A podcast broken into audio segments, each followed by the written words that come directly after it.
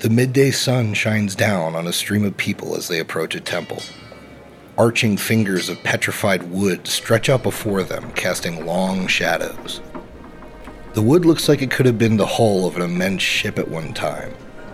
Sailors, merchants, travelers, and pirates all make their way to the berth of the Sea Wraith, the temple of the goddess Besmara in Port Peril.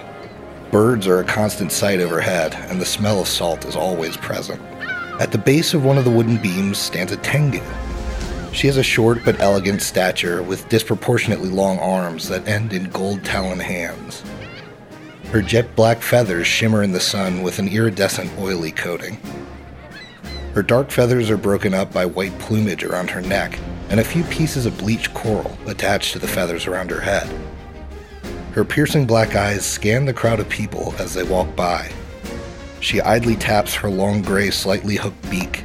Salt is dried on it in random fractals. She wears black armor etched with a skull and crossbones. A flowy white shirt contrasts between her black feathers and black armor. Besides her golden talons, the only color she wears is a bright red scarf around her neck. The rapier at her hip catches the sunlight and glistens. She takes her shield and places it on top of a small crate. Most people walking by bring with them offerings, both meager and grand, from coins to trinkets and even a few ill gotten treasures. A woman with crimson hair walks against the crowd carrying an armful of ornately decorated gourds with several black feathers tied to them. The woman smiles when she sees the waiting Tengu. Morning, Kaia. You're actually on time today. Well, Sandy, I couldn't let you sell Tengu bottles without me. The two set up the bottles on the shield and address people walking by. Get your authentic Tengu bottles here. In bad weather, puncture the gourd and throw it overboard to let the rum flow and appease Besmara's fiery temper. Or just drink it as you go down with your ship. We won't judge. A few nervous looking sailors stop by the stand on their way back from the temple. An extra offering might just get them through another storm. Eventually, a man walks up to the stand with a cruel glint in his eyes. How much is this trash? Not letting his attitude bring her down, Kaia responds levelly. All for donations. Let's be generous with our offerings. The man's eyes start to glaze over, but Kaia starts to get more excited. By the grace of Besmara, freedom is yours to claim. She has answered my prayers and given me a choice. Every day since then, I chose to follow her code. The man reaches out and grabs a gourd. Don't mind if I do. I'd rather lose this trash than another slave. Kaia turns her sharp obsidian eyes upon the man, her feathers ruffling with anger. Her beak curls into a defiant frown. That bottle She says, her voice carrying a steely determination. is not for the likes of you. It carries offerings for the goddess Besmara, not to be tainted by the grubby hands of a scallywag who profits from the suffering of others. The man's face twists into a snarl, and his hand tightens around the bottle. You dare insult me, bird brain. Sandy's eyes dart between the man and Kaia. In a swift motion, Sandy lunges forward to grab the gourd. The man quickly pulls the gourd away and reaches out to grab Sandy's collar, pulling her close enough to smell the stench of old rum on him.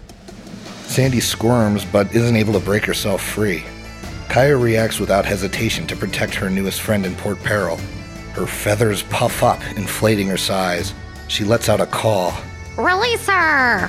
The man, startled by this display, is distracted for only a moment, but it's just the chance Sandy needs to break free. She twists and steps back five feet away, distancing herself from the slaver. The man's gaze shifts from Kaia back to, now out of reach, Sandy. He drops the gourd and draws a dagger from his belt. With Sandy a safe distance away, Kaia scans his belt for additional treasures. She catches a glimpse of keys tied to his belt with a length of rope. Kaia swoops her feathered arms wide to feint surrender. As she starts to swoop, she slices out with a taloned hand to cut the cord holding the keys. With the keys hidden behind her feathers, she slides a membrane across her left eye, winking at Sandy. Sandy smiles and crosses her arms. Then Kaia's tactics shift. She now flashes the golden razor sharp talons of her empty hand. Now's your chance to leave, mate. We've got you outnumbered. The man looks between Kaia, Sandy, and the broken gourd leaking sweet smelling rum. Whatever, it's trash anyway. He grumbles as he slinks away from the temple. Kaia and Sandy watch as the man walks out of sight. Their excitement grows with each step. Kaia holds up the keyring for them both to inspect.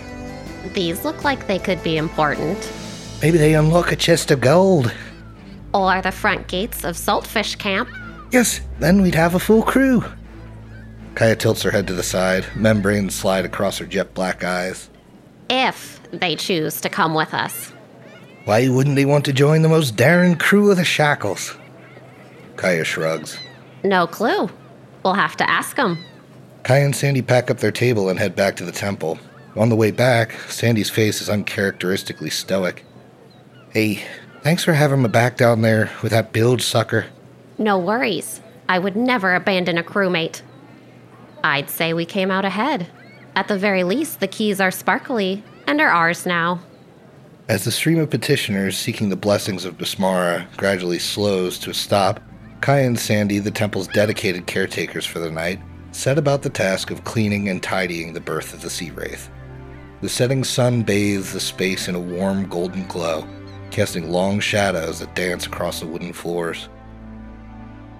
The two make an efficient team. While not a glamorous task, they both take care to clean the temple and make sure all offerings are put away. In their month of working together, they've gotten a good system down. The scent of salt water and rum mingles in the air as they work. Sandy, with a bucket of soapy water and cloth in hand, kneels down to watch the temple's intricately carved altars. Her fingers move with precision as she delicately wipes away the traces of offerings of alcohol left by the petitioners. The soft hum of a shanty escapes her lips, filling the temple with a soothing melody. Kaia, on the other hand, uses her feathers to dust the shelves and corners, ensuring every inch of the temple is gleaming with Besmara's radiance. While cleaning, their conversation flows easily, filling with stories of the sea and tales of adventure. Every night, the stories seem to get more and more grand than the night before. There was a night where I stood alone at the bow of a huge ship with all of my treasures in hand. I threw it all overboard, offering Besmara all that I had, pleading for a chance of a better life. Kaia stops cleaning. Her eyes begin to glisten in the candlelight. In that moment, I poured my heart out to the pirate queen, Besmara.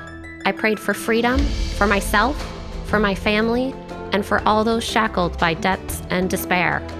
And Besmara heard my plea. She sent forth her most daring pirates who braved a terrible storm that raged like the fury of the vengeful sea goddess herself. Through the tempest's fury, these pirates sailed, their ship tossed and turned by waves that threatened to devour them. Besmara's emissaries stood before me, weathered and sea salted, their eyes alight with the spirit of adventure.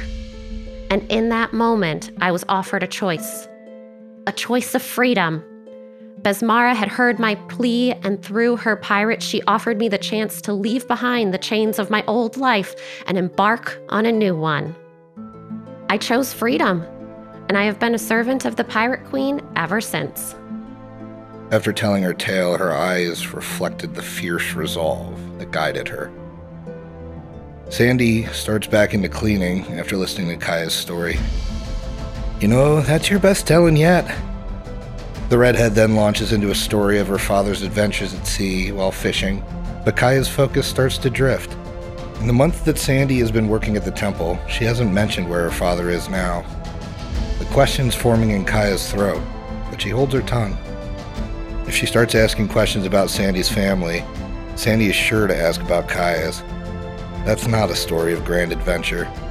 Best to leave those details out for now.